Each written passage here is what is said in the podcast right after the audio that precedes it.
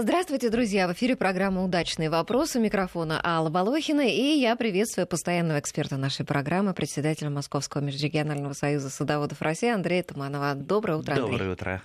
Владимирович, Андрей Владимирович. Наша сегодняшняя тема, традиционно любимая для наших слушателей, это сорняки. И вот, казалось бы, ноябрь. Но о каких сорняках может идти речь, когда уже во многих местах лежит снег, да? Но, тем не менее, для опытных садоводов понятно, что а, и в ноябре, да, здесь есть что поделать. Ну, поделать-то в ноябре так не очень много, но мы же говорим о сорняках не потому, что немедленно надо сейчас брать лопату там или тяпку что-то делать, а для того, чтобы научиться. Ведь самое главное в нашем садовом деле это что? Это какая мышца? Ага. Какая? Мышца головного мозга. Ага. Потому что кто знает, кто умеет, э, тот меньше вкладывает физического, физического труда. Поэтому-то мы и учимся. Вернее, даже не учимся. Мы же не, там, не, не университет, как э, были там университет марксизма, ленинизма, который всех учил, да, а мы даем направ... опытом. Да, мы да? даем направление, угу. мы обмениваемся опытом, мы думаем, как поступать, думаем, как самому э, нарабатывать опыт, который очень бесценен в нашем нелегком деле. Ну а вот что касается ноября, тем не менее, вот может быть сейчас самое время как-то а, попытаться э, достать корни сорняков, чтобы они промерзли за зиму, а, или это уже поздно? А, ну страна у нас большая, мы же вещаем не только на э, Москву, но и на Дальний Восток, на Сибирь и на э, теплые края. Да, в Крыму сейчас купаются еще, да, а вот э, где-то под Красноярском уже лежит снег. Поэтому, Корни не раскопаешь. Да, поэтому, ну давайте, вот у кого земля еще не замерзла, самое время подумать, что мы можем сделать для того, чтобы побороться с нашими нелюбимыми сорняками. Вообще сорняки все не любят. Э, и э, вот сейчас, если бы мы вывели в эфир наших радиослушателей, большинство бы стало задавать а, вопрос, а как избавиться? Ну и дальше идет название сорняк, там, как избавиться от пырея, как избавиться борщевика, от мокрицы, да, от борщевика, да, да, да. да. И все ждут какого, какого-то неожиданного хитрого решения. Главное, да, да, волшебная таблетка, ребята, я знаю, вот это надо сделать, и все. И наступает э, всеобщее счастье, не надо гнуть спину, не надо тяпкой работать, нету такого решения, нет волшебной таблетки. А, любая работа, она требует работы ума и работы рук на даче. Нельзя лежать в гамаке или там пить пиво возле телевизора, а у тебя все будет в саду хорошо, тишь да гладь. Ну, хотя, если вы там э, можете нанять какого-то работника, который, садовника, да, но большинство наших радиослушателей, да и я, нанять садовника не можем, поэтому придется нам хочешь не хочешь, учиться. А так... подождите, вот а, есть же, Андрей Владимирович, а, сейчас такое модное направление, как а, природное, вот называется, вот, как это называется, природное садоводство, да, когда его адепты выступают против того, чтобы вот это все перекапывать, там копать бесконечно, и как там они умудряются экономить силы. А я всегда говорю, не слушайте тех, кто, а, скажем так, ищет себе адептов. Говорит, вот только вот эта вот э, э, тема, вот это вот направление, оно единственное правильное. Нету, не бывает. В каждом конкретном случае э, вы применяете какую-то отдельную технологию. Тут, тут тысячи разных, э, из-за чего мы применяем ту или иную технологию. У кого-то времени во сколько, знаете, там человек на пенсии, он может поработать в саду. И я, например, могу посвятить саду только половину воскресенья. Что, что за половину воскресенья можно сделать? Ясно, что я сдвигаюсь в сторону так называемого там, природного земледелия. Угу. Э, что я не могу могу выполоть все сорняки, ну просто это физически невозможно. Э, но я могу пройтись с газонокосилкой, с триммером где-то по уголкам сада, по, покосить, пошибать их. Ну, все выполоть, естественно, не могу. Кто-то, например, у кого там времени побольше, я видел такие замечательные участки, где ни травинки нет, ни былинки. Такая красота, глаз радуется, но какой это труд. Ну, мы давайте сейчас все-таки вернемся, как нам этот труд-то немножечко сократить. Вот вы там сказали, перекапывать, не перекапывать. Да. Копать или не копать, это вопрос еще со времен древнего Карфагена. А, ну, скажем так, современное земледелие, оно фактически зародилось в древнем Карфагене, и все, что а, сейчас э, огородники и садоводы делают, а, тогда еще умели, и потом перенесли это в Древний Рим, и поэтому, если кто-то говорит, я вот тут вот придумал какую-то новинку, вот э, я всегда отсылаю к книге древних карфагенского агронома Артема Магона. У него там все, все, что придумали, есть. И прививки были тогда, и овощи прекрасно выращивали практически по всем. Ну, не было новых материалов, э, таких там, пластика не было и так далее. Остальное все а, было. А, так вот, э, и тогда применялись практически те методы борьбы с сорняками, что и сейчас. А каковы методы? Каковы методы борьбы? Ну, начнем э, с неистребимости сорняков. Каждый, кто, у кого они растут, у кого они висят, что называется, над головой, кто от них страдает, они всегда говорят, «Э, пырей неистребим. А, а дуванчики неистребимы. Э, или, или как э, вот это было наверное, полгода назад, один глава администрации подмосковной, как-то мы, мы с ним проехали, он мне там с пеной у рта показывал, смотрите, борщевик неистребим, мы да, столько, да, да. столько вкалываем, э, его истребляем, а он неистребим. Я говорю, дядя, да, вы посмотрите, он же стоит на 2,5 метра ростом. Он уже осеменился, отцвел. Это значит, к нему никто за весь сезон вообще пальцем не притрагивался. Пальцем не...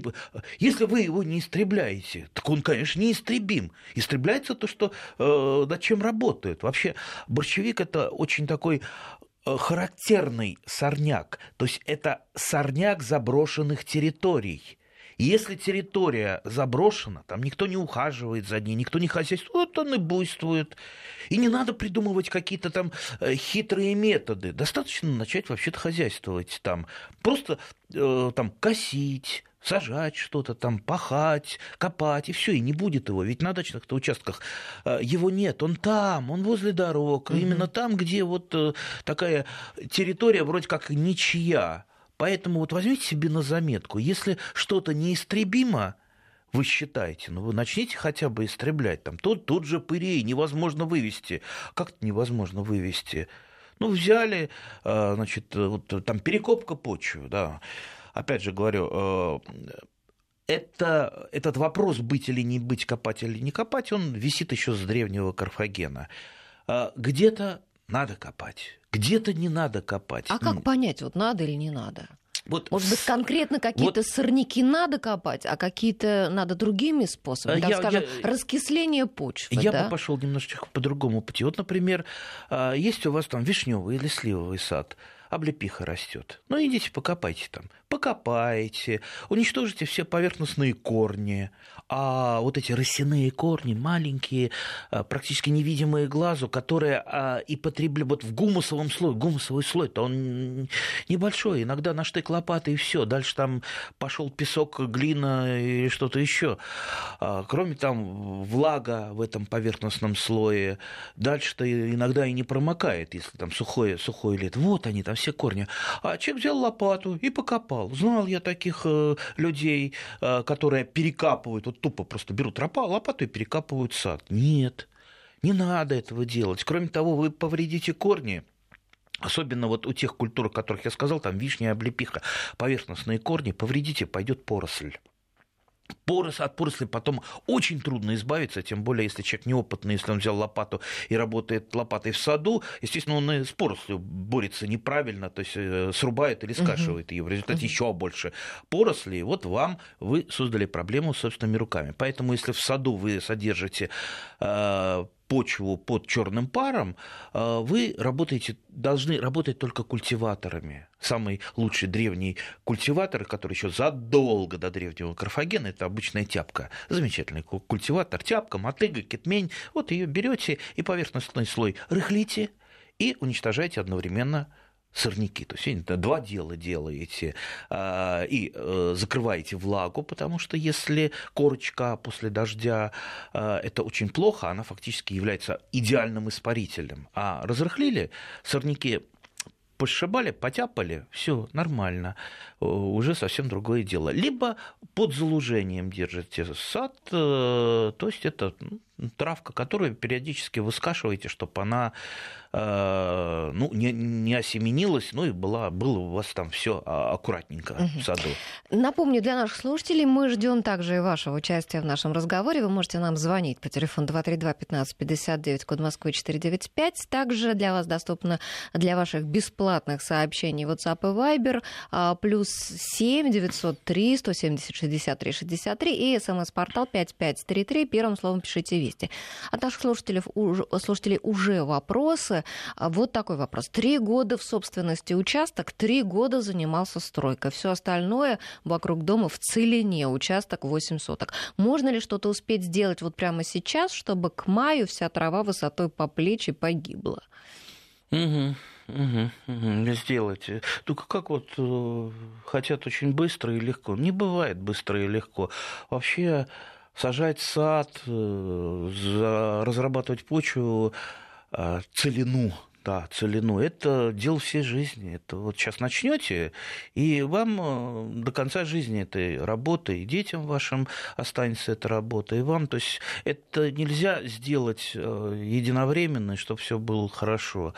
Знаете, я с чего начал? Ну, если земля еще не замерзла, я бы просто стал бы нарезать пласты почвы и переворачивать их. Лопатой вот, лопатой, или чем? Лопатой, угу. да, лопатой нарезайте пласты, переворачивайте. Это, по крайней мере, поможет вам Э, к весной еще разочек обработать почву, там, разрыхлить, э, еще немножко там сорняки пошибать, которые поднимутся, и, может быть, посадить картошку. Картошка хороший такой пионер, первопроходец э, на целине, потому вот. что вот вы посадили картошку, вы ее раза три окучите, а окучивание это не только там рыхление, там нагребание вот этих холмиков, но и уничтожение сорняков, а потом смыкается ботва, и картошка сама фактически задавливается сорняки, не дает им расти. А потом, когда картошка а, уже вы ее соберете, выкопаете, а, уже вот земля, что называется, будет пригодна на следующий год для огорода, либо, либо там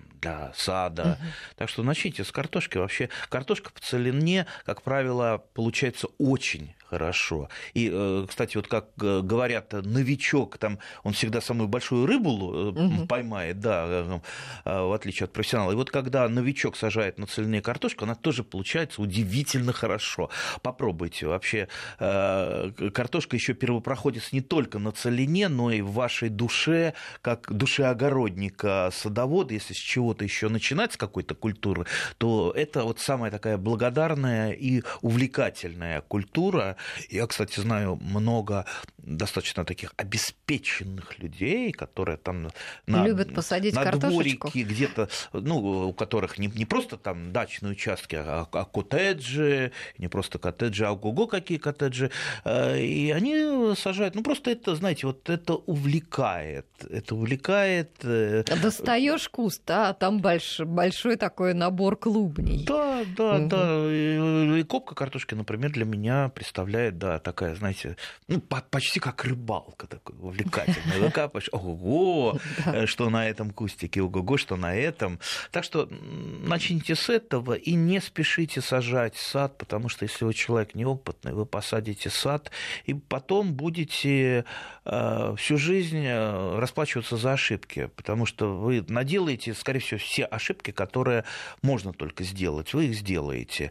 А лучше все это сажать сад постепенно. Ну, посадите там, там пару кустиков, там черную красную смородину, жимолость, ну, посадите вишенку, сливку, ну, посадите одну яблоньку.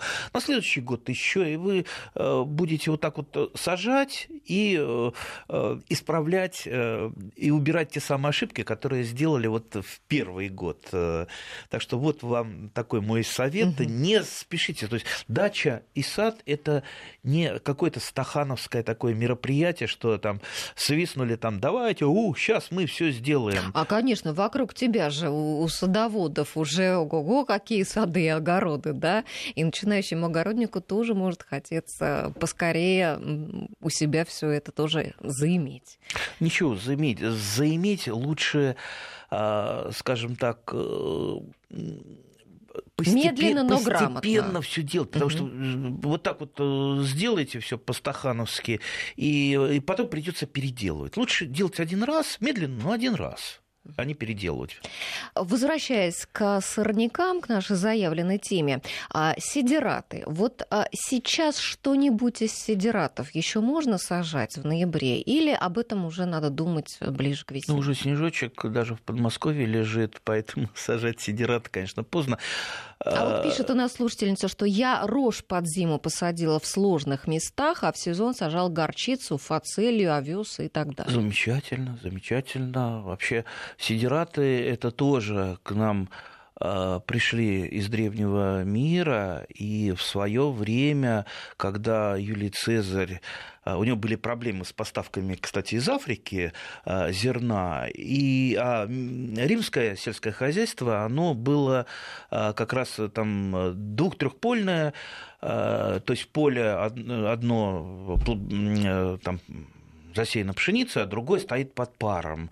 А, набирается сил, скажем так. И поэтому очень мало, э, ну, не очень э, с большим КПД использовались земельные наделы, поэтому начали э, уже фактически по по поручению Цезаря сеять сидираты, после, после сбора урожая сеялись сидираты, потом перекапывались, и это вот позволило большие площади э, начать использовать более, более интенсивно, скажем так.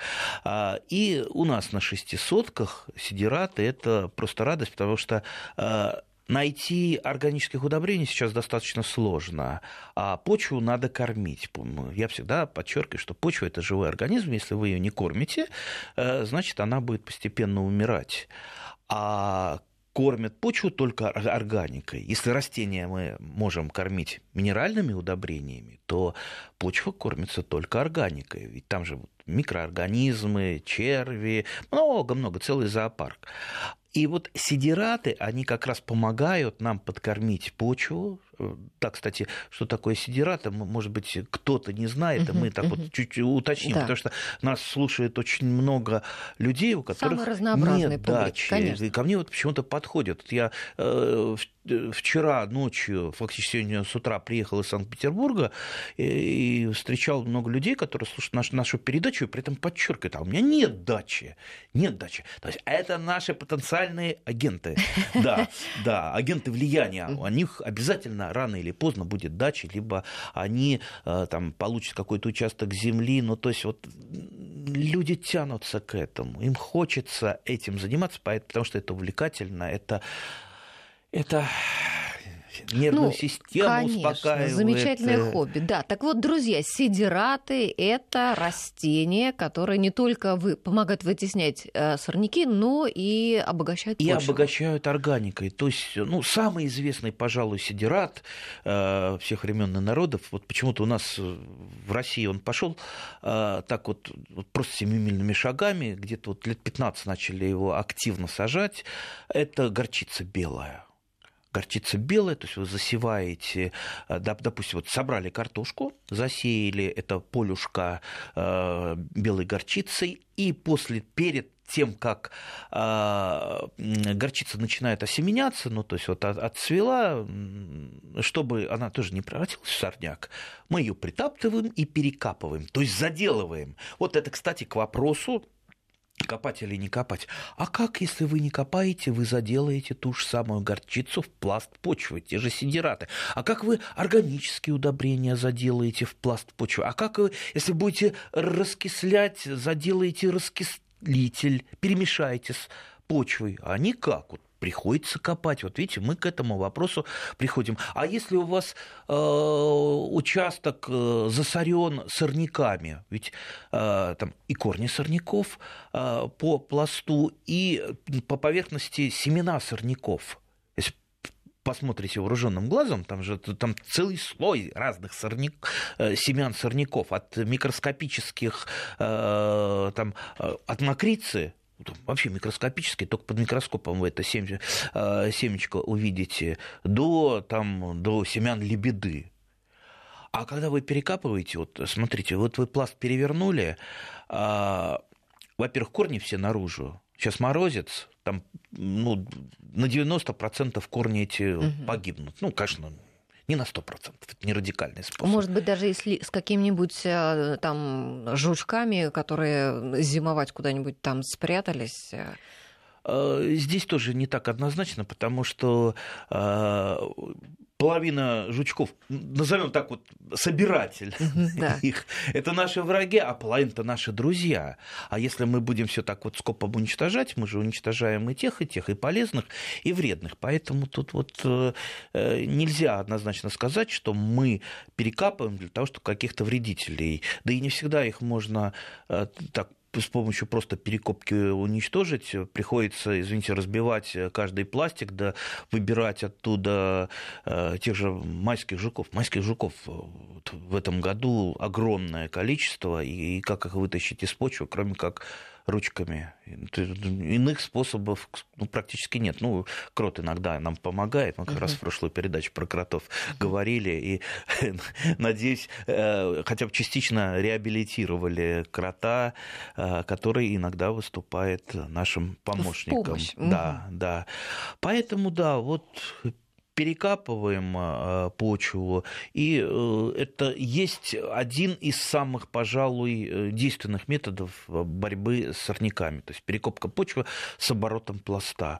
А если вы, допустим, у вас под заложением вы поддерживаете газон, а, лужок, под вашими деревьями, либо где-то там перед домом, то а, то, что вы косите, это и есть чаще всего Э, основная борьба с сорняками.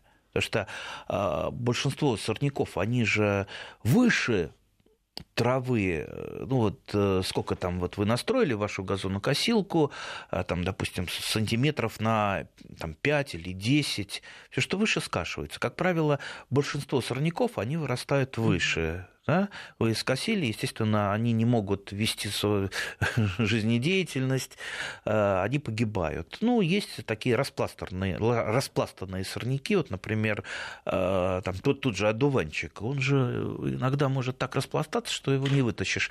Э, только, только руками, только с помощью какого-то корнеудалителя. Либо... Вот про одуванчики прям нас отдельно просят рассказать подробнее, как именно с одуванчиком бороться. Но давайте, наверное, тогда уже подробно да, после, после выпуска новостей да, расскажем. И э, пытаются нас, слушатели просят вернуться к вопросу о том, э, вы уже затронули, Андрей Владимирович, а когда поросль вишни и сливы вот э, появляется, как вот ее победить. И про нее расскажем, угу. про поросль. Ну что ж, друзья, оставайтесь с нами. Сейчас мы буквально на полторы минуты прервемся и вернемся к нашему разговору.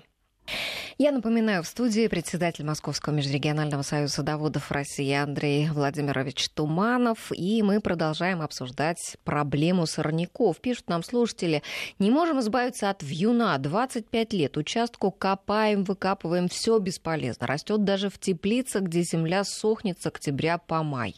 Ну вот а, вьюн, а, а, одуванчики и так далее. Вот, может быть, мы подробно, да, о каждом вот э, э, там сорняке или, или как-то их сгруппируем, вот как бороться-то с ними? А, в принципе, это способ, способы борьбы э, одни для всех сорняков.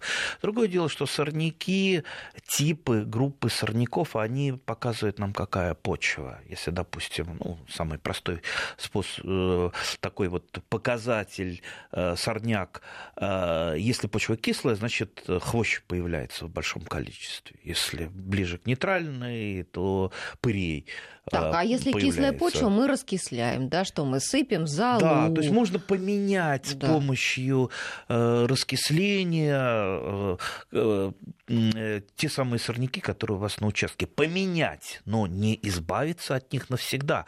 Даже если вы залили свой участок гербицидами, гербициды это, те, это такие препараты, которые, попадая на зеленую часть растения, проникают внутрь растения и отравляют его вплоть там, до кончика корня. А, ну, как говорят э, производители гербицидов, после этого там все это распадается до неядовитых э, каких-то веществ. Но я у себя на даче не применяю гербициды, потому что, ну вот э, представьте, у меня э, там здесь кусочек там, э, там с сорняками, там 2 квадратных метра, да, здесь у меня уже пошли грядки, я что, вот буду это так вот, здесь я опрысну, а ветерочек туда полетит, ну, в общем, стараюсь не стараюсь даже Невозможно не изолировать, да, да вот да. Участок. Еди, единственное, что иногда, если какой-то сор сорняк такой крупный меня вроде одуванчиков досаждает, можно э, использовать локально гербициды. Я сейчас специально не, не, не называю э, названия гербицидов, все они торговые марки. Угу. Э, это вы придете в магазин есть самый популярный гербицид, который у нас в России для любителей. Э, есть там менее популярных, их не так много, там максимум 5 штучек. Так вот, использовать не в качестве, не опрыскивая им, а э, вот вы развели до нужной э, в инструкции, да, инструкции читайте предварительно, и дальше сделали, сделали там тампончик на палочке, да, макаете и смазываете просто листья, особенно Ой, уж, сколько ж труда-то. Э, вот, э, ну а что делать? Угу. Если вы, допустим, хотите избавиться от того же одувана, как пишут на газоне, угу. то есть это вот один из способов. Но надо помнить, что если сорняк сильный с мощными корнями, например, тот же одуванчик, попробуйте как-нибудь докопаться до кончика его корня. Ага, я думаю, не докопаетесь. Или хрен. А хрен это становится таким, э, не побоюсь этого слова, хреновым сорняком, угу. если вы его чуть-чуть упустили. Вот там точно вы, даже если экскаватор наймете, вы не докопаетесь до кончика корня. Вот представьте, как его э, уничтожить. Там этот и гербицид не возьмет, только, может быть, там с пятого раза вы отравите такие а вот растения. А не вытеснят? Э, сидираты за раз э, не вытеснят. Ну вот э, кто кого вытеснит? Ведь сорняк тут сильнее. Он, это это, он более такой свободный, да, он, э, он дикий, дикое растение, оно всегда ну, чуть-чуть посильнее, повыносливее, чем культурное растение. Поэтому, ну да, он э, мелочь-то задавит, а если какие-то крупные корневищные сорняки, увы, увы. А, поэтому вот гербициды. Кстати, вот э, про поросли говорили, я к поросли как раз сейчас вот возвращаюсь для того, чтобы и про гербициды рассказать, э, чтобы поосторожнее там, где поросли, потому что... А давайте объясним, про какую поросль мы говорим. Слив и вишен, ну, корни, ну, облепиха, да, корни да. Я уже говорил, как она угу. появляется. Корни поранили, либо э, обрезку слишком сильно провели, э, либо у вас там часть погибла кроны, там замерзла от болезней, там, от панелиоза. Вот чаще всего это бывает на, на вишнях. Пошла поросль. Вот э, как раз насчет гербицидов. Ни в коем случае бороться гербицидами с порослью нельзя, потому что поросль это связана с основным деревом или кустом. Если вы по поросли э, сбрызнули, естественно, тут же у вас э, погибнет и основное дерево, либо будет очень, очень сильно подтравлено, скажем так. Так что с гербицидами еще в этом отношении поосторожнее. А теперь как бороться с порослью? Практически все, кого я не видел, э, борцов с порослью борются неправильно. Просто лопатой срубают, э, либо топориком рубят. Э, это, это конечно, легко, но, как правило, это приводит к дальнейшей, дальнейшему росту поросли. А казалось бы, что еще можно сделать? А, что еще? А, когда-то в Тимиряйской академии, не знаю, как сейчас, был, было такое упражнение, когда уже какое-то ненужное дерево а, надо раскорчевать, давали студенту лопату и, и говорили, попробуй откопать корневую систему для того, чтобы понять, как там земле э, живет э, растение. И э, для многих этот урок, он вот просто таким открытием был. И до сих пор там ведущие агрономы, они вспоминают, как вот они откапывали эту корневую систему и как много они узнали. Это я клоню к тому, что попробуйте для начала откопать место, по, откуда идет порост. Возьмите лопату. Да, это порубить, это легко и быстро не надо, не всегда быстро и легко ведет к нормальному результату. Откопайте, докопайтесь до горизонтального корня, потому что поросль идет от горизонтального корня. И увидите много интересного.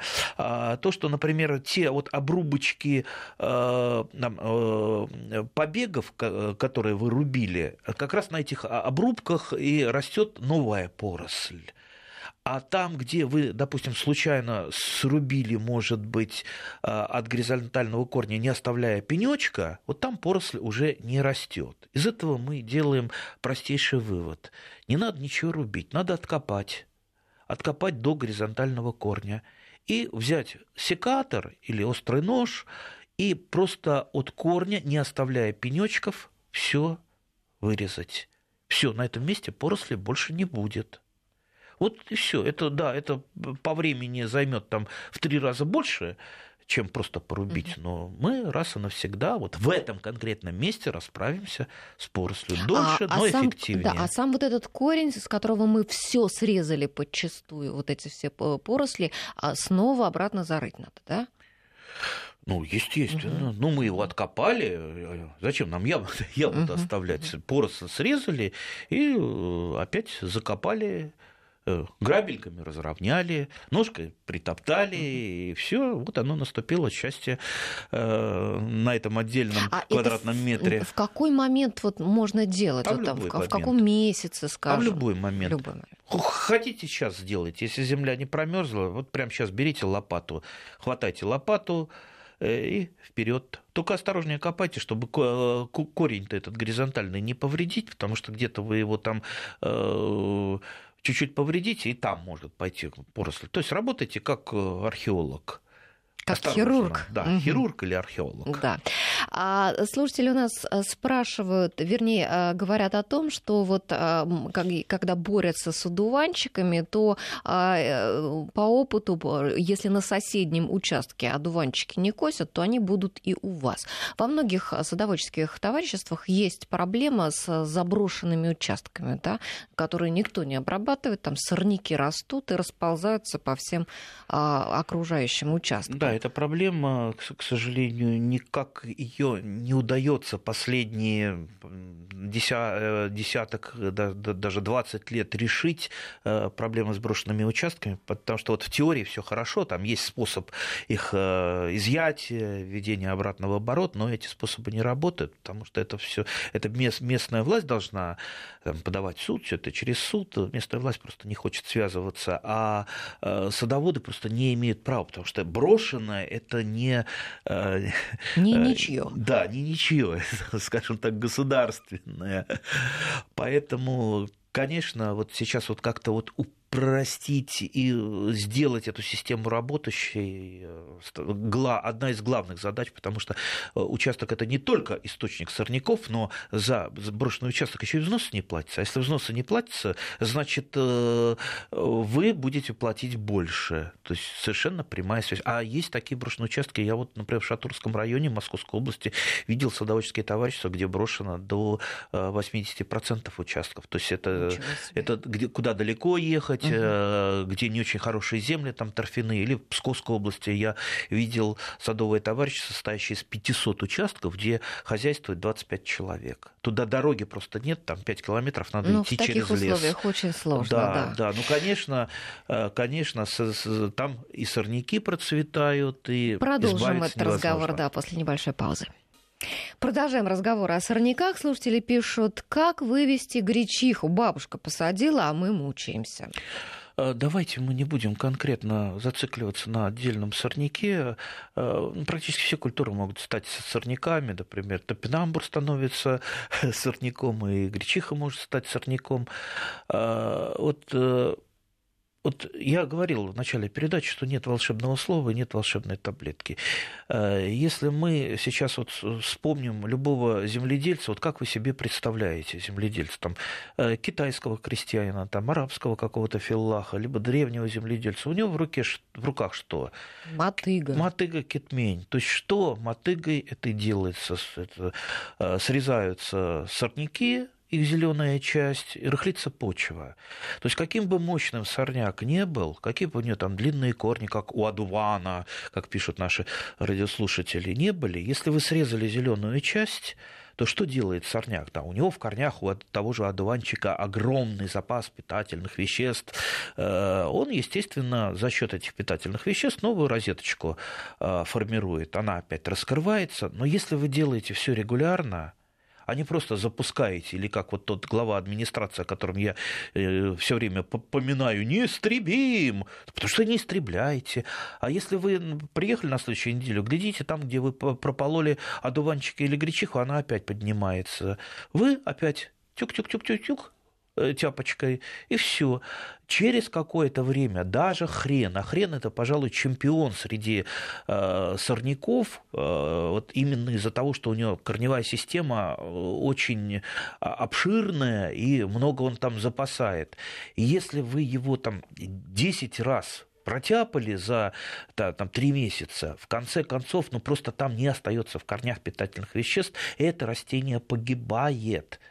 Поэтому вот э, только регулярное э, регулярное уничтожение сорняков поможет нам решить проблемы. Я, конечно, понимаю, что кто-то сейчас э, разочарованно разведет руками, а мы-то думали, он там знает. Ну, ну, нету такого способа, нету, дорогие друзья. Только труд тяпочка или культиватор помогут нам избавиться от сорняков. Самое главное, чтобы это делалось регулярно. Ну, а поможет нам э, в каких-то случаях перекопка э, почвы. Просто мы э, там семена сорняков отправляем туда в глубину. Ну и, конечно, там какие-то попутные вещи вроде того, что мы там окашиваем там, при прилегающей территории, чтобы просто не осеменял, чтобы меньше было семян сорняков.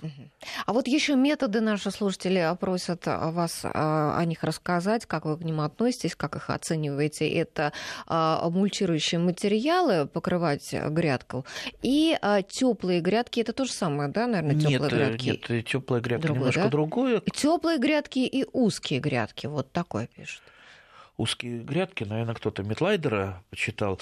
Э, я вот э, еще раз говорю, я не люблю какие-то аксиомы, какие-то вот методики. Надо применять у себя на даче то, что у вас э, получается, то, что подходит для вас, для вашего участка. А уж какой это способ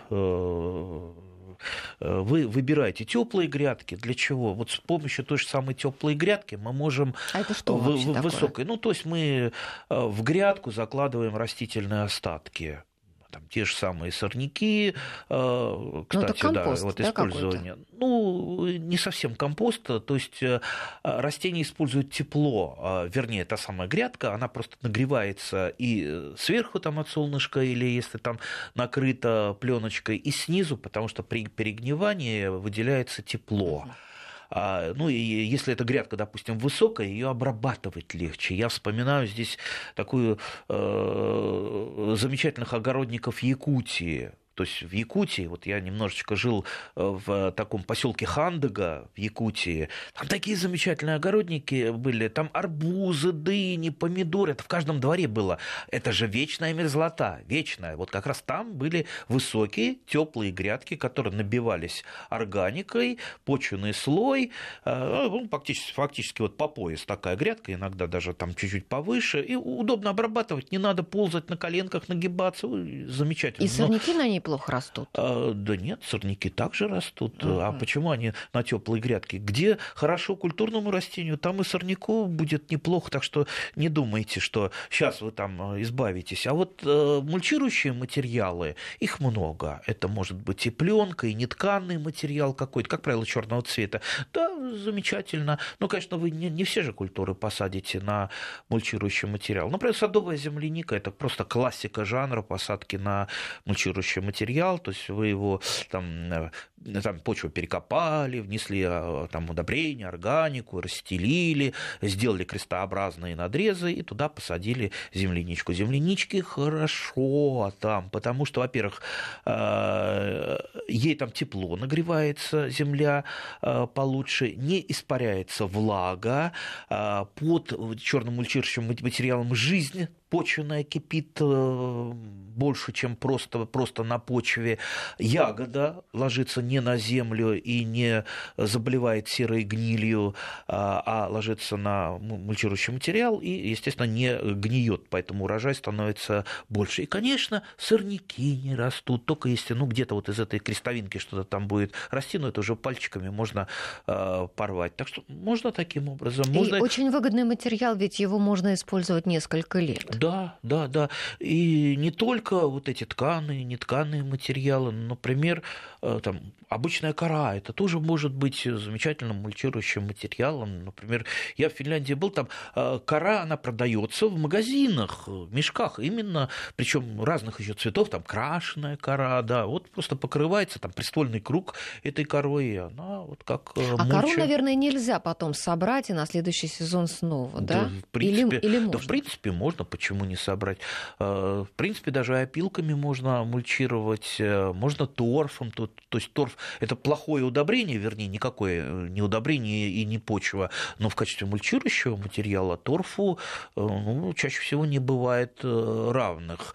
Так что мульчирование, да, это один из таких вот способов облегчить нам огородный и садовый труд. Так что вот мы, может быть, так вот я уж, вот мне хочется и про то, и про это угу. а рассказать, а я смотрю на время, уж там, извините нас, дорогие радиослушатели, мы так, мы скачем так вот по те, с темы на тему, это не из-за того, что э, там мы вот такие вот не собранные, а потому что действительно хочется много рассказать, и а много время есть, что сказать, ограничено, да. поэтому давайте мы, мы вот задаем направление, а дальше вы сможете уже эти направления сами развивать, почитать что-то, Э, посоветоваться с соседями, спросить, а вот вы как делаете? Знаете, вообще, как это интересно дальше развивать э, садово-огородные какие-то э, там, новинки, либо там, какие-то старые идеи.